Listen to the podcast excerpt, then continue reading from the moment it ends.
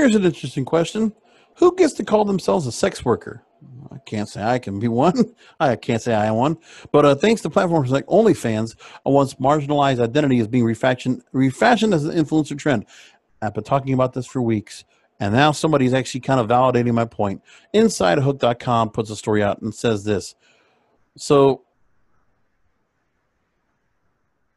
a recent Elle Magazine asks why everyone is suddenly selling their nudes, and perpetual internet antagonist Caroline Calloway is yet getting another public dragging and touting for her supposedly one-of-a-kind brand of Cambridge-educated soft cerebral porn on Twitter. So sex worker, writer, and activist Maggie McNeil puts it, sex work is cool again. I'm going to pull up that story from Elle Magazine. I want to bring that up well in just a moment. So in the story, they continue on to say, while OnlyFans' newfound popularity among celebrities coupled with the simultaneous boredom and financial desperation of the pandemic era has been largely credited with the so-called oldest profession back to the forefront of mainstream culture in recent months. It's a trend that has been she's been chronicling in her blog, The Honest Courtesan, for a few years now. So as subscription platforms like OnlyFans make online work more accessible for both amateurs and celebrities alike, the rising popularity of a historically marginalized, often criminalized practice, refashioned as the influencer trend, has sparked recent debate among industry professionals about identity and appropriation within the changing landscape of sex work. Now, Claire Downs wrote for Elle and says many of the members are hoping to cash in on the boom, staying accused of failing to realize that sex work is actual, serious labor, and not a bandwagon to hop on. Let's take that story that's on here from Elle that talks about it. OnlyFans influencers and the politics of selling nudes during a pandemic. And I believe this story I actually brought up, yes, a few weeks ago. So I forgot I mentioned that. If I didn't say it, I was looking at it. But again, she mentions the stories and says, here's somebody that actually bought the dream house at age twenty-two because she had an OnlyFans account. And these are the things where influencers are showing, okay, look at me, look at me, right? Posers. But then there's the real sex workers who are the ones that are really making the money, and they're taking advantage of this just like everybody else. But again, in this story, Anya Rose makes a point and says, I'm tired of seeing people who post pictures of videos online calling themselves sex workers. And in a recent Twitter thread, she echoed similar criticisms of amateurs and various branches of online sex work accused of, quote, stealing valor from supposedly real sex workers. While as far as McNeil is concerned, anyone selling their own erotic labor is in fact a sex worker, she acknowledges that online sex work is becoming more popular.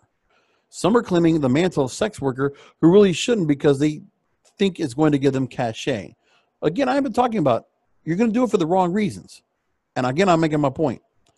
So she also adds here that it's just one half of a weird dynamic currently at play in which others who are engaging with sex work decline to identify with the sex industry or attempt to distance themselves from others in the field and what is often criticized as a display of internalized whore phobia.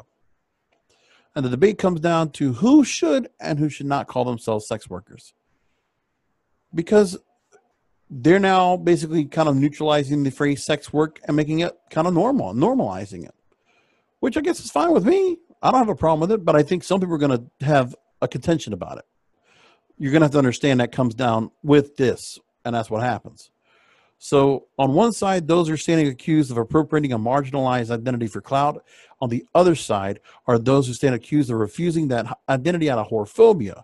What no one can seem to agree on is who belongs on which side, because there are those that are going to come in and then drop off. And I'm like, I don't want to have that. I mean, I don't want sex workers to lose their take on what they're able to make because of people coming in and, you know, kind of jumping in on their business.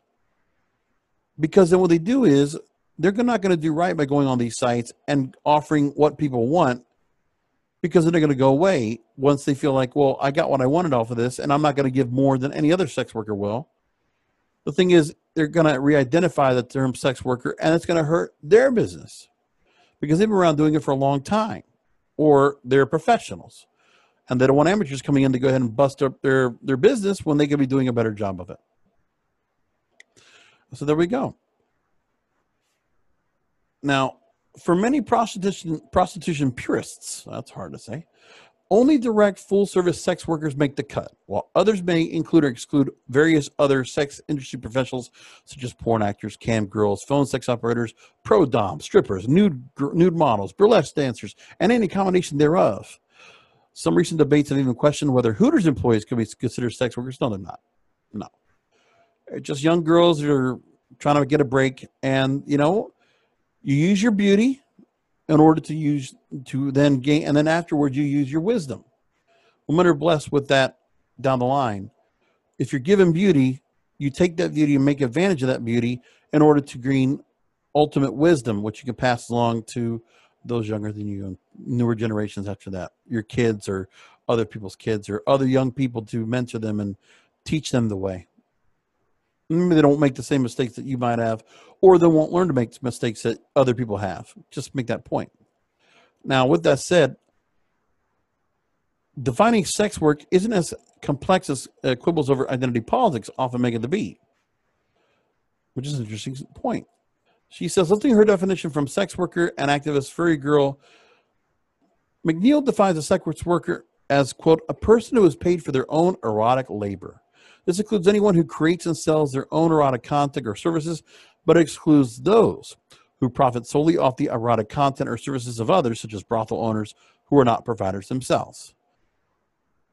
That's a very interesting point right there. So again, there are those that want to be able to go and make their money off this business, but OnlyFans is a, as an avenue where everybody else is dealing with right now because of the pandemic. But again, that's going to be going away pretty soon.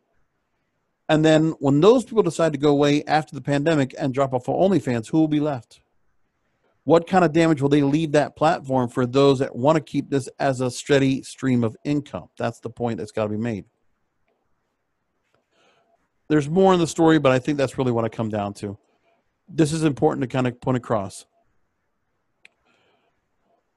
And here's another thing is that she says that I don't think very many people have really refused the label of sex worker because they think they haven't earned it.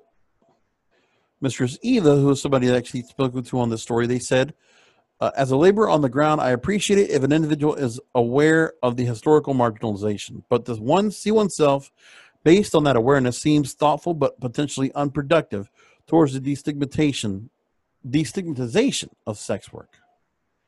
And that's one of the things that's got to be thought about. So for those that are going to be out there doing their sex work and they're going to be able to go and do this again, think of the ramifications. For some influencers, it doesn't matter. It's whatever they have to do to influence and make money.